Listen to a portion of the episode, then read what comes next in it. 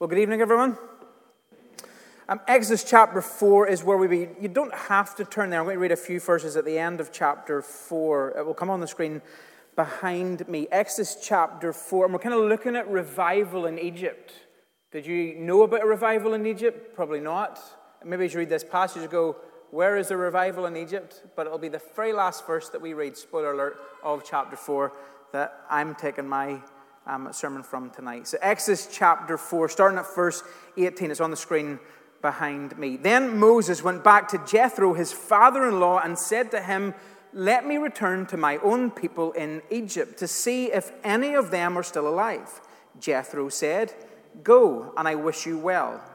Now the Lord had said to Moses in Midian, Go back to Egypt, for all those who wanted to kill you are now dead. So Moses took his wife and sons, put them on a donkey, and started back to Egypt. And he took the staff of God in his hand. The Lord said to Moses, When you return to Egypt, see that you perform before Pharaoh all the wonders I have given you the power to do. Then, verse 27 The Lord said to Aaron, Go into the wilderness to meet Moses. So he met Moses at the mountain of God and kissed him. Then Moses told Aaron everything that the Lord had said to him, and also about the signs that he had commanded him to perform.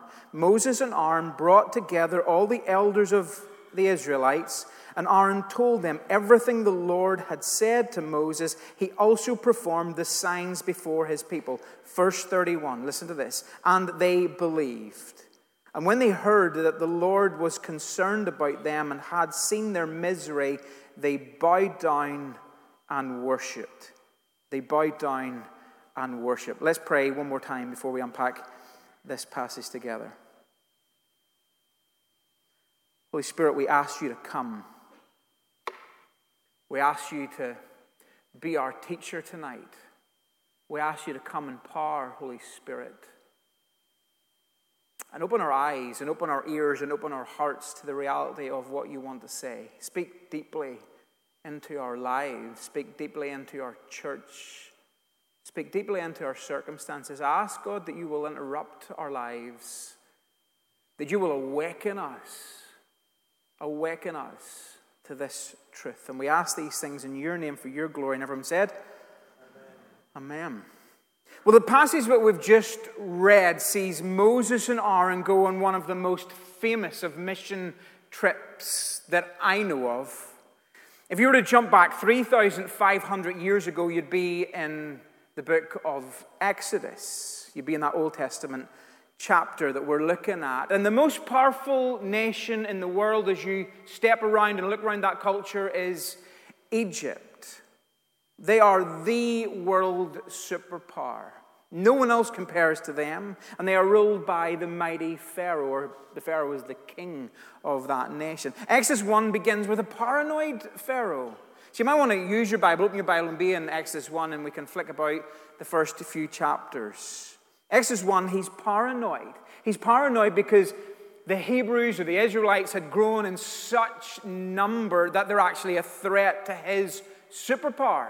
He's paranoid because he thinks if there's rumors of war or some other nation doesn't quite like us, they might kind of team up with the Israelites or the Hebrews and they might fight together, they might come together and they might rebel against us. And that's not good if you want to kind of hold on to power. You want to be the world's top dog superpower. That's not good. So, what he decides to do is put these people slaves. Probably at this time, they're about 1.5 to 3 million. He wants to make them slaves. And what follows beyond this is actually 400 years of slavery. Tough times, hard times, oppressive times, times of affliction. And whilst that might sound harsh enough, before we even turn the page of chapter 1, there's this one more horrific thing that the Pharaoh declares or says to the people. And it is this at the very end, he orders that the midwives kill the baby boys in order to control or to curb that population. It's a horrific ending. Like, it's bad enough that they're in, treated as slaves for 400 years, but worse again, they are told that if you have a baby boy, that baby boy must die. We start chapter 2 then, and one life is spared, or the life that we get to see that's spared is Moses, baby, Moses at this stage. Time goes on, Moses grows older, and God hears his people's cry. And that's really what the book of Exodus is about. It's about God going to rescue or sending someone to rescue the people from their affliction. It's a book about redemption, it's a book about deliverance. So, as we come to chapter 3, and that really famous story of Moses at the burning bush, this is what we read. Chapter 3, verse 7. The Lord said, I have indeed seen the misery of my people in Egypt. I have heard them cry out because of their slave drivers, and I am concerned about their suffering. Maybe the interesting thing at this point, just to pause, is we don't know how long the people have been crying out or calling out to God. But at this point, God is aware of their suffering. He hears their suffering. And maybe you're suffering. And maybe you think to yourself, I'm, I'm just praying and crying out, and I'm not even sure that God hears me. God hears you. Verse 8 of chapter 3. So I have come down to rescue them, says God. First 10 says, So now Moses, go. I am sending you to the Pharaoh to bring my people, the Israelites, out of Egypt. I'm not sure if you had a chance ever in your life to be in a mission team. I've had the opportunity to do it a few times in different parts of the world. I highly recommend if you get an opportunity in your life to go on mission, to actually go on mission. But I wonder what it'd be like to be part of this mission, to go back 3,500 years ago and be part of this particular mission trip. Could you imagine being part of this? You could imagine the pitch that might have been 3,500 years ago to get you to sign up to this mission trip. So here we are, 3,500 years ago, and I want to invite you tonight to join up, to sign up to Project Let My People Go. I have a team at the back who are there who want you to give your details and to sign up. Here's the pitch. Do you want to join Moses and Aaron on one of the most famous, one of the most legendary mission trips of all mission trips? So famous will this mission trip be that an entire Old Testament book will be written about it, Exodus. So famous will this missionary trip will be. This place called Hollywood in a number of years' time will make several movies about it. One will be a cartoon with a nice catchy soundtrack that comes along with it. The other will actually be this action packed movie with famous blockbuster actors in it as well. Do you want to travel to the most powerful nation in the world, Egypt? Famous for its education, famous for its unmatched military strength, famous for this new exciting building structural program that they've just started called the Pyramids, famous for their hieroglyphics, which is the original Emoticon language, isn't it? Do you want to go and meet the most powerful ruler in the world? Do you want to go with this simple statement, which is this Pharaoh, let God's people go? That's all you have to say. Do you want to perform signs and wonders. If you have answered yes to any of these questions, then please see my team at the back. They will be wearing Let My People Go lanyards. I encourage you to sign up. The first 10 people to sign up will get themselves a little Moses and a burning bush souvenir to take away with you. Sounds exciting, right? I'm, get me to the back to sign up. But as you're on your way to get to the back to sign up, because you want to be one of those first 10 to get the little statue, as you're on your way to the back, your parent or your spouse or your loved one or your friend takes you to the side and they say, Whoa, whoa, whoa. Have you, have you thought this through? Have you thought this through? Who's leading this team? They push back. Moses, you reply. Who is Moses? They ask. Well, Moses is this really super famous Old Testament Bible character. They push back a little bit further. Isn't this Moses some 80 year old senior citizen? You're going to trust this guy to lead one of the most famous, dangerous mission trips in the world? You're going to trust this OAP? Isn't he a little bit crazy? Like previous chapter, doesn't this Moses guy talk to burning bushes? Isn't that a bit crazy? You're going to trust him? Didn't he come up with four excuses as to why he couldn't lead this team? You want to go with that guy? You want to go to the back and sign up with that team? And didn't I read something about Moses killing an Egyptian slave master once upon a time? Didn't he bury the body, but bury it really badly, and it got discovered and found out, and that upset the Pharaoh, and that upset the, the Egyptians, and as a result, he had to run and flee for his life. So, this is an 80 year old who's reluctant, who talks to burning bushes, who has a criminal record, who did a runner and has been living as a fugitive for the last 40 years in this back of beyond place called Midian. You want to go with that guy? You want to go with that guy to the Pharaoh and you want to ask the Pharaoh to release some couple of million slaves, knowing that God's going to harden his heart, knowing that Pharaoh is going to be opposed to you and hostile towards you. You still want to sign up for this trip? I dare say my staff at the back wearing their lanyards, let my people go, would have quite a quiet night, and probably they would go home with most of their souvenirs that the first 10 were supposed to get.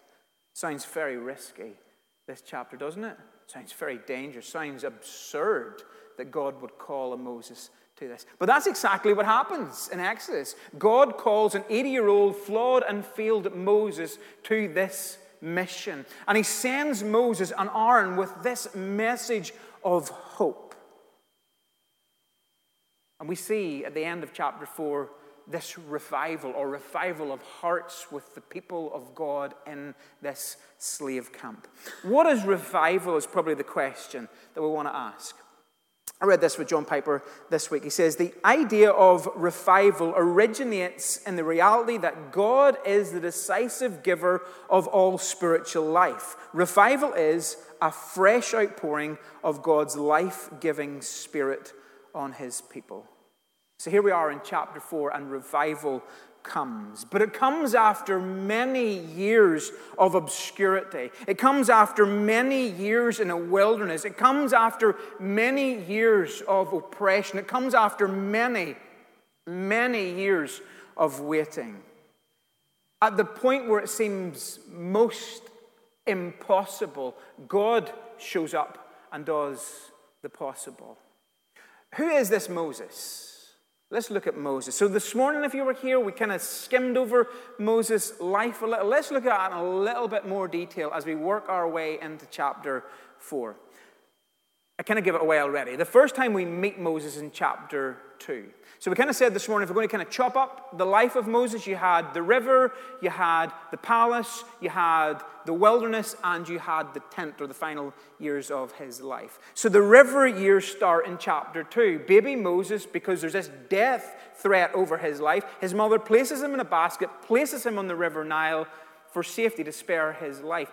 Pharaoh's daughter happens to find Moses, lifts him out of the water, adopts him as her own, and he lives in the palace for the next 40 years. This is a time of great opulence. And it's all right for Moses. Like, I love the 40 years in the palace. That sounds good for Moses. But all the while, his people, his people are still slaves. They're not living up in a palace, they are slaves to the Pharaoh. 40 years passes. And then one day, a 40 year old Moses steps out. In chapter 2, verse 11, we read, Many years later, when Moses had grown up, he went to visit his own people, and he saw how hard they were being forced to work. During his visit, he saw an Egyptian beating one of the Hebrews. Now, if you're writing a story about rescue, if you're writing a story about deliverance, if you're looking for a top missionary to send at this point, you're going to send Moses at this stage. Send Moses now. He's 40 years old. This is perfect timing to send someone. He's strong, he's impressive, he's able, he's ripe for leadership. This is Moses at peak condition. Send Moses now Let's see what happens next. Verse 12 of chapter 2. After looking in all directions to make sure no one was watching, Moses killed an Egyptian and hid the body in the sand. Wasn't expecting that. That's not a great first day on the job, is it? Moses has a calling on his life. He knows he has a calling on his life. He knows that he wants to go and release God's people or liberate God's people. So there's a calling on his life. He's just got the timing all wrong. That's exactly what's happened. He's a calling in his life, but he's got the timing all wrong. It's important that there's a correct calling in your life. But equally important, it's important that there's right timing over your life as well. Because if you get the calling wrong or if you get the timing wrong, then the temptation is that we just take things into our own hands and we deal with them as we see fit. And that's exactly what Moses does at 40 years old, doesn't deal with it well at all. Here's what Martyn Lloyd-Jones says The worst thing that can happen to a man or a woman is to succeed before he or she is ready. The worst thing that can happen to a man or a woman is to succeed before they are ready. So all of a sudden, we crash out of the palace and we end up being in the wilderness for 40 years as Moses is forced to run and hide in the back of beyond. As I said this morning, you don't get to hear a lot of the 40 years in the palace as to what he did. But equally, you don't get to hear a lot of the 40 years in the wilderness as to what happened. So, other than, well, he gets married, he starts a family, Jethro is his father in law, and Jethro trusts him with some sheep. So, other than that, we don't really get to hear much of his life, and nothing seemingly significant happens. Until one day, Moses is out minding sheep and minding his own business, and a bush catches on fire, but it is not consumed. And out of that bush, God speaks. And when God speaks, it's time for Moses to step into his calling because the timing is right, because it's God's timing. He steps into the calling, but he steps in with God's plan. So it's not Moses' plan anymore, it's God's plan. And that's the difference in this passage. I love what Chuck Swindoll says. Because this is like I don't know. I know some young people that are sitting in here tonight are going on a mission trip in a few weeks' time or over the summer. And if you run past your parents, the person that's leading the team, and you go, 80 year old, criminal record, fugitive, guy called Moses, I dare say your parents would go, There is no chance in the world that you're going on that team. No chance. This is what Chuck Swindoll says of this 80 year old, criminal record, fugitive Moses. God will use our failures and setbacks to cultivate within us a servant's heart. That's part of the process. Moses was willing to be obscure, to dwell apart from the limelight, to accept his new status. God will use failure in your life to break down that strong desire in your heart to see your name in lights. And when God finally breaks you for that, from that lust of recognition. He may place you before the lights like never, like you never imagined, but it won't matter. You won't care if you're prime time or small time, center stage or backstage, leading the charge or packing the baggage.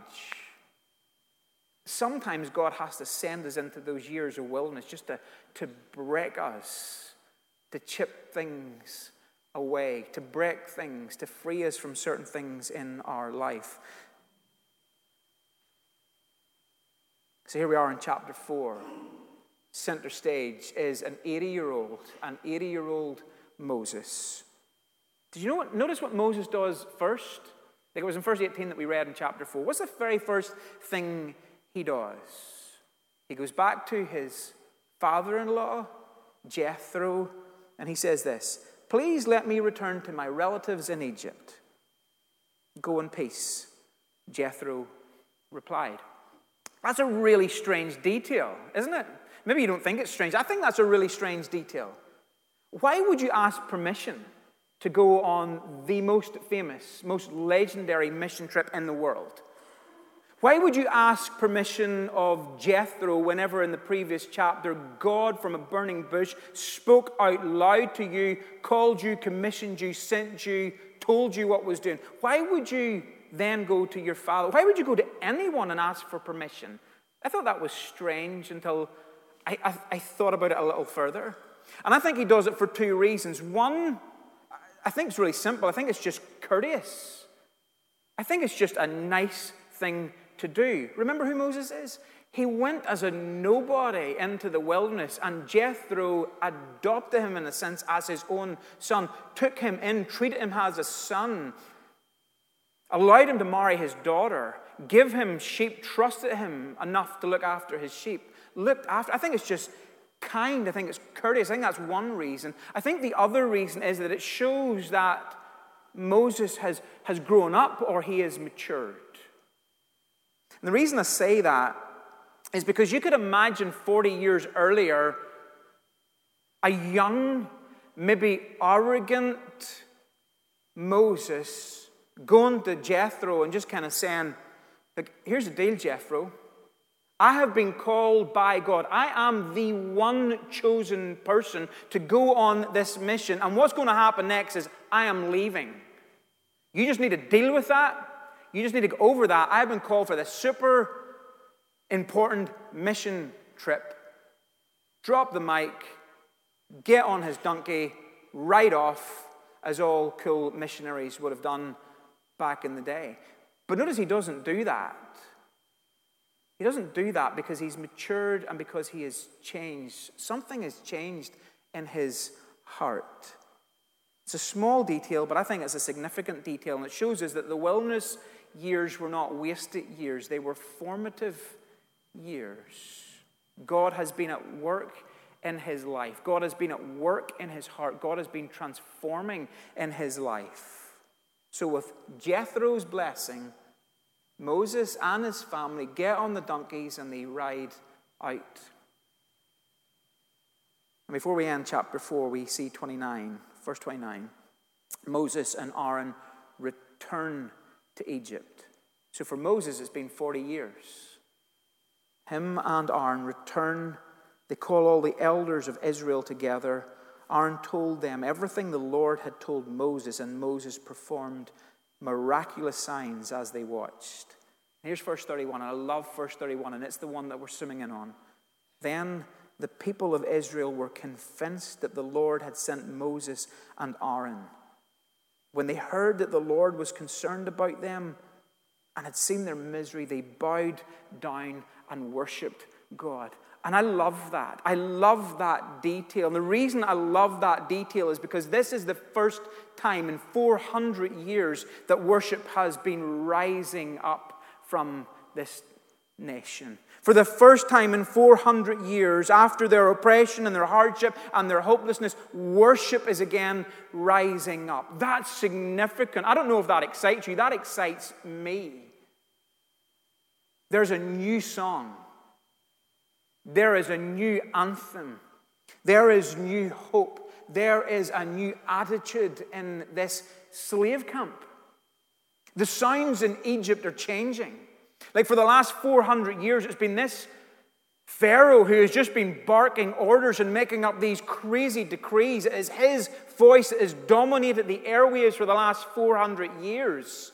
But now all of a sudden, worship is rising up, not to the Pharaoh, but to the King of all kings. For the last 400 years, the noises and the sounds that you would have heard in Egypt were whips coming down heavy on slaves' backs. The noises and the volume that you would have heard as slave masters yelling and shouting at the people of Israel to work harder, to get back to work, to build more, to do more. That dominated the airways for 400 years, but now the sound of worship is rising up again. An anthem of praise is rising up from this place. And here's the thing the Israelites are still in Egypt. The Israelites are still in a slave camp. Like, this is just the first day that Moses shows up. They don't get released, spoiler alert, until chapter 12 of Exodus. That's another eight chapters away.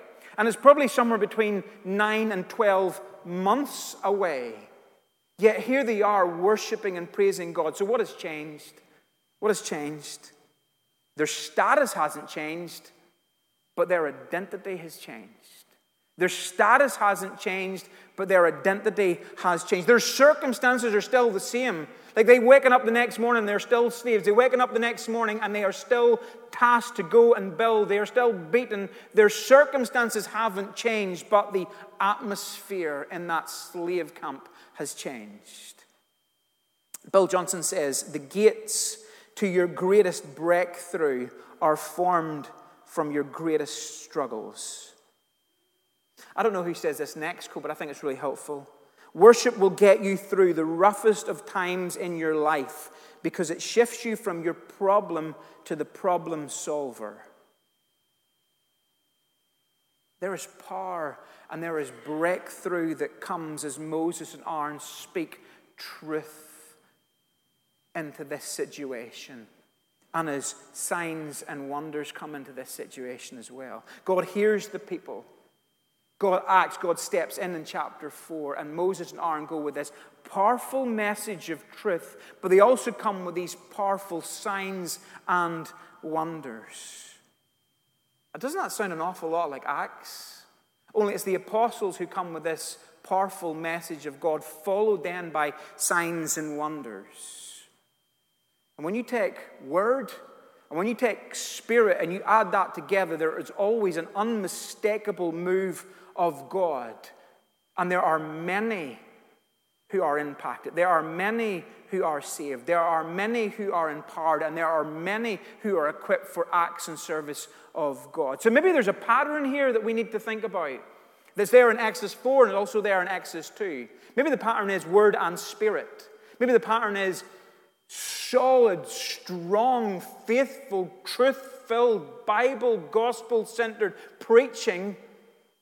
Also, alongside that, is God by His Holy Spirit moving in miraculous ways, word and spirit. And maybe we need to pray for more of that, not less of that. Not more of one side and a little bit less of the other, but both equally. We need to see word and spirit poured out. Maybe we need 1 Corinthians 14:1 to eagerly desire the gifts of the Spirit. For 400 years in Egypt, there was no option as to what church service you go to on a Sunday. You didn't get to pick between the 10 a.m. or the 11:30 a.m. or the 5:30 p.m. or the 7 p.m. You didn't get any of those options because there was no none of those options. There was no praise, there was no worship, there was no prayer, there was just silence spiritually for those 400 years. Prayer and worship had faded. A whole generation being raised up who'd never heard worship, who'd never been to a church service before. That sounds crazy, doesn't it? That an entire generation could be raised, and that could be what happens. But this was 3,500 years ago. That wouldn't happen today, surely. But maybe as we stare around our culture, we stare around our world, and we stare around trends that are happening within our churches in Europe, or the secularization of our society or our culture, or what some people call the post church, post religion, anti God culture that we live in. Maybe as we think about that and the generation that is coming behind us, maybe the Egypt of Exodus 4 and the Ireland that we live in, or the world that we live in, maybe they're not all that different. Because there are new voices in our culture, there are new worldviews every week in our culture. There are new powers, or new decrees, there's new laws, and they become louder and they become louder and they suppress and they push the church into the margins and into the shadows. And we could despair at that. Like we could despair at that. We could feel the oppression or the restriction, the same way the believers would have done in Egypt. What happens in Exodus chapter 4? God shows up in Exodus chapter 4, and there is a new song. And there's something very powerful about that new song. And there's something very powerful that happened in Exodus 4. And I think there's something very powerful that could happen today as new songs start to rise up and ripple across our land. I wonder do you long for that new song? I wonder do you long for that new anthem? I wonder do you long for that new melody of worship to come across our land? I wonder do you long for a fresh outpouring of word and spirit in our land? A powerful message of truth, but also signs and wonders that come along with that. I wonder do you long for revival to spread and sweep across our land? We're in 50 days of prayer. I'm not going to tell you how to pray, I'll tell you how I'm trying to pray.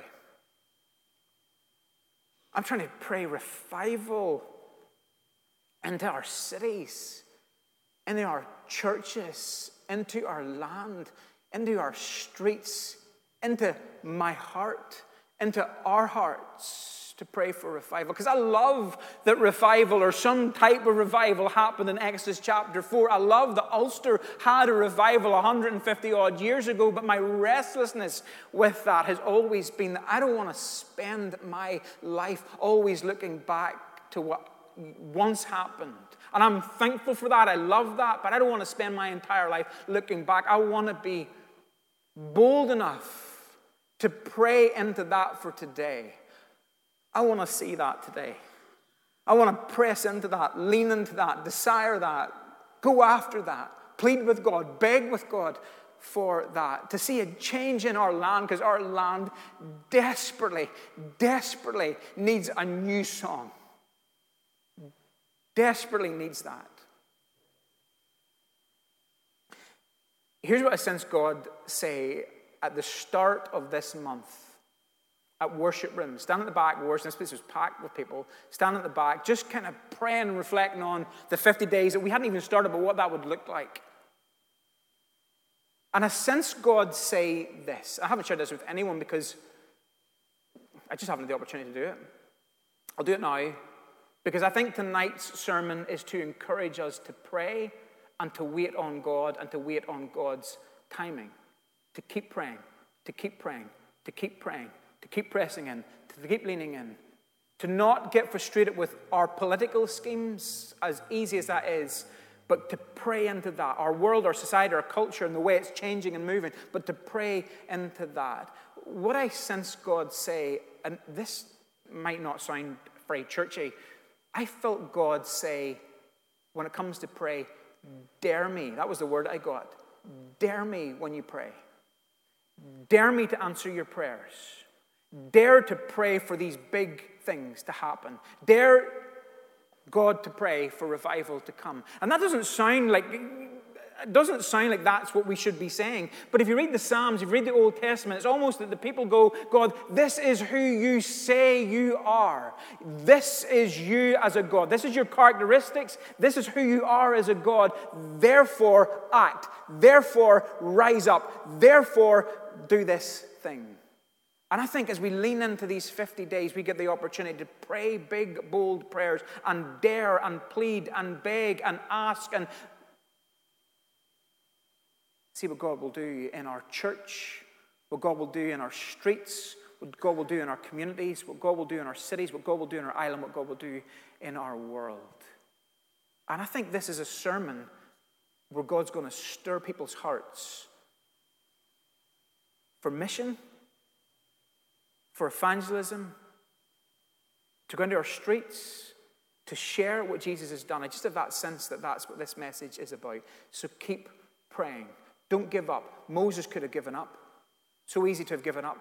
40 years in wilderness, I'd have given up. I'd have checked out of that a long time ago. It'd been easy for the people to give up. 400 years of oppression, but they didn't. And the reason they didn't is because they cried out to God. And I don't think that is just crying out because Woe are we, God. This is really tough, God. I think they cried out to God for God to move powerfully. And at the right time, God turned up, showed up, and God moved powerfully with word and spirit. Let's just pray for that. You pray with me? Let's pray.